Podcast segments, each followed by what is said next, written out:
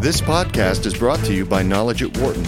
For more information, please visit knowledge.wharton.upenn.edu. In a recessionary summer, Hollywood's fondness for the familiar only grows. If you've been to the movies recently, the experience might have brought to mind a comment by that social sage, Yogi Berra, quote, It's deja vu all over again, end quote. While Hollywood has never been shy about recycling successful films, 1954's classic A Star is Born, starring Judy Garland, for example, was a remake of a 1937 film and was remade two decades later with Barbra Streisand. Nowadays, a significant portion of the industry's production is composed of sequels, prequels, and remakes of earlier films. Going to the movies often can seem less like a unique cinematic experience and more like a walk down memory lane. Consider that four of the top 10 films at the box office over the all important July 4th weekend were movie sequels or remakes.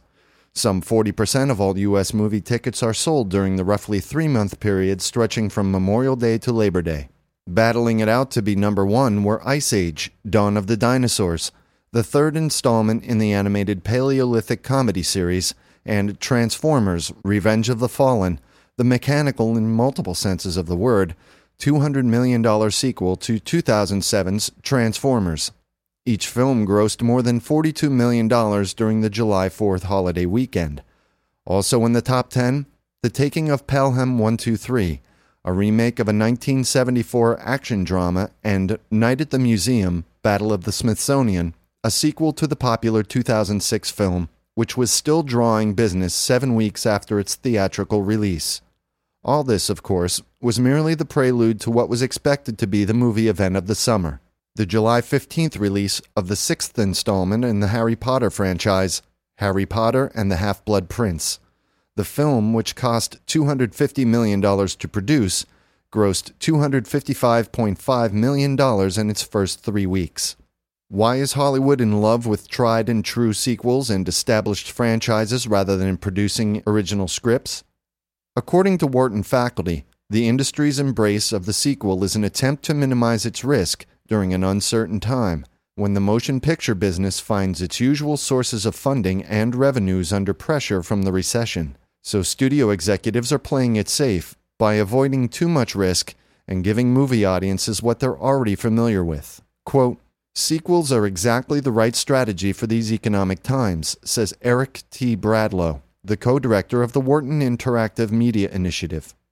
If you think about how most businesses act during a recession, they tend to be quite risk averse, despite the fact that a lot of times this is actually an opportunity to take risks.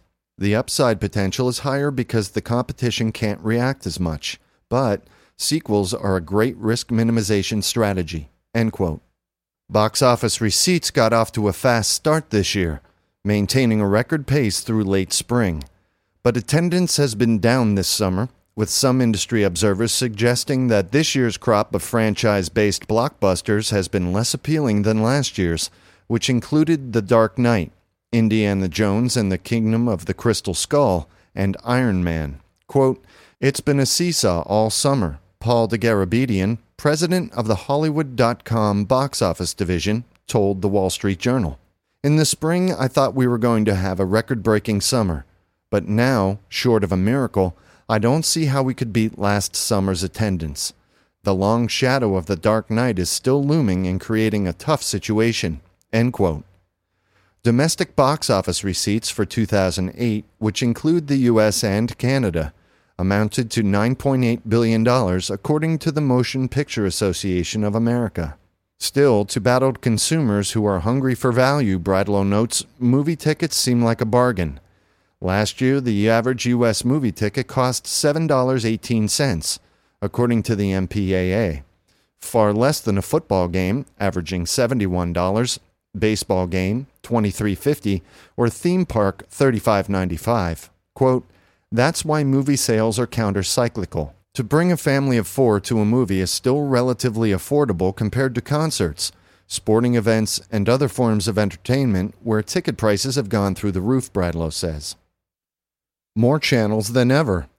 The theatrical box office business continues to thrive even while consumers face an increasing number of distribution channels by which they can access Hollywood's products, such as pay per view TV, video on demand over the web, and cable TV premium channels. Consumers, Bradlow contends, continue to seek out the joint consumption experience that the theater provides. Quote, Watching a first run movie in the theater is very different than watching it a month or two later on TV at home. There's still something unique about the joint consumption experience that people get from the big screen. Plus, there's a social status associated with seeing the latest movie. It's a signal of one's social viability. End quote. Jehoshua Eliashberg, a Wharton marketing professor who studies the movie industry, agrees and contends that there will continue to be a consumer demand for the theatrical experience. Quote, There's a school of thought in Hollywood suggesting that in another five or ten years, everything will go digital.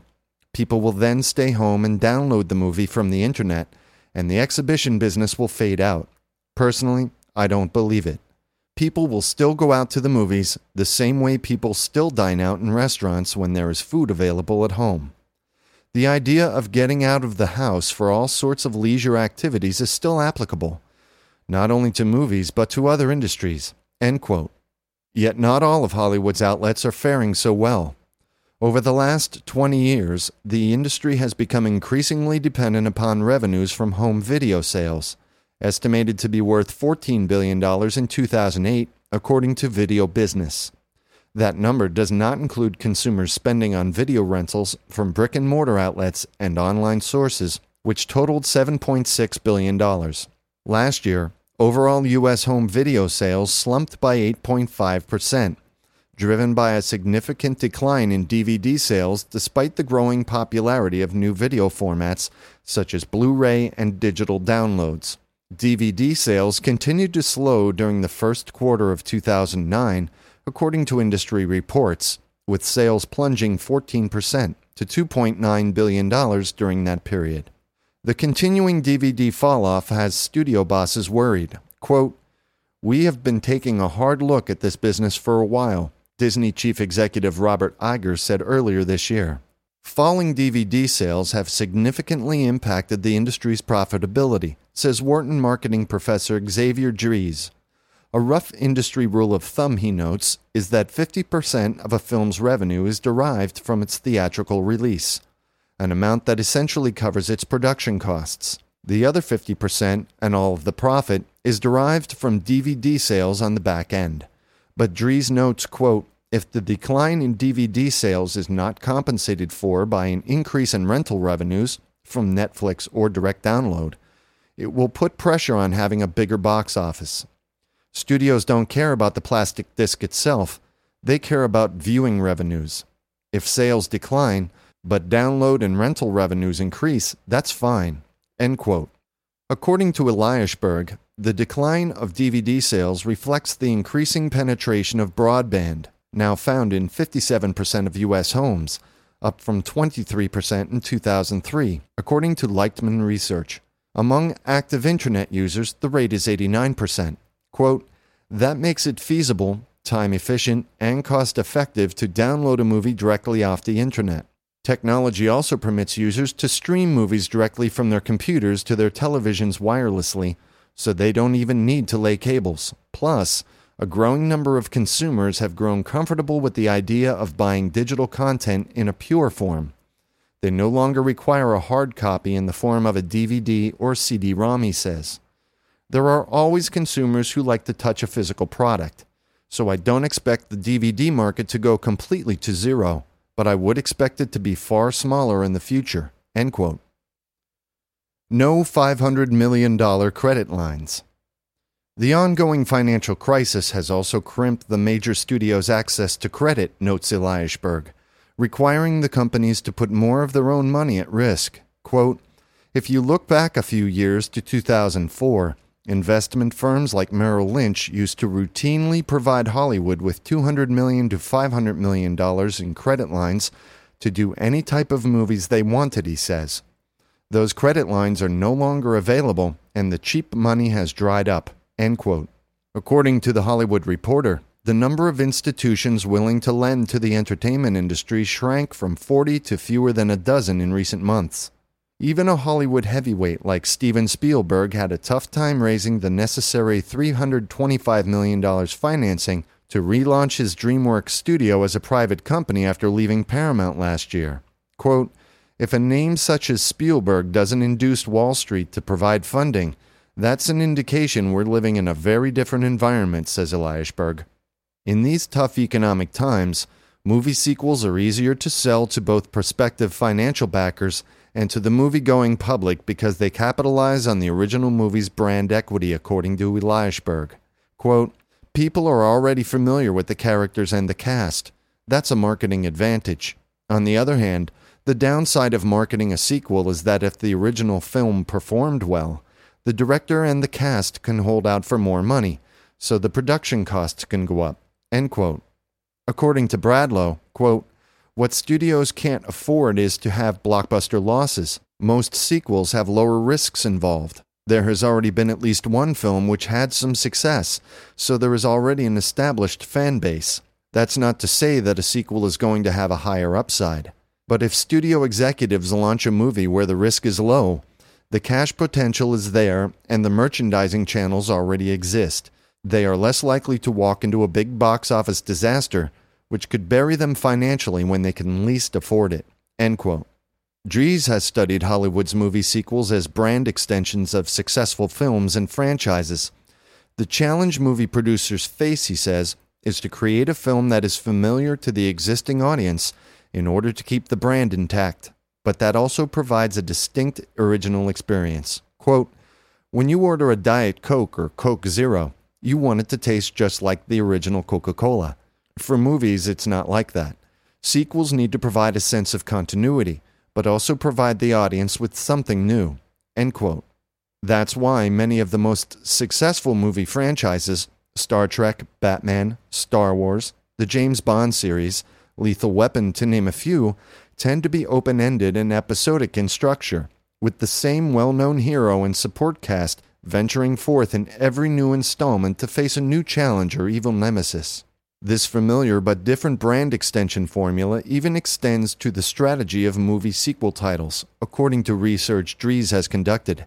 Movie sequels that depend upon a numbered title strategy, such as Rocky II, Rocky III, Rocky IV, tend to be less successful at the box office than sequels that are distinguished by titles that somehow signify a new plot direction, like Daredevil, Taking It to the Streets, or Bridget Jones, The Edge of Reason. Quote, by having a named sequel versus a numbered sequel, says Dreze, you can hint at these differences and have the audience know what the movie will be about. For instance, Rocky II implies that Rocky is back and he probably will be in a fight. By contrast, Transformers Revenge of the Fallen implies not only that the Transformers are back, but the bad guys who were defeated last time find a way to rebuild their strength, and they might even win this time. End quote. Hollywood, too, hopes it will win this time by attracting viewers with offerings that the audience finds new yet familiar. For more business news and analysis from Knowledge at Wharton, please visit knowledge.wharton.upenn.edu.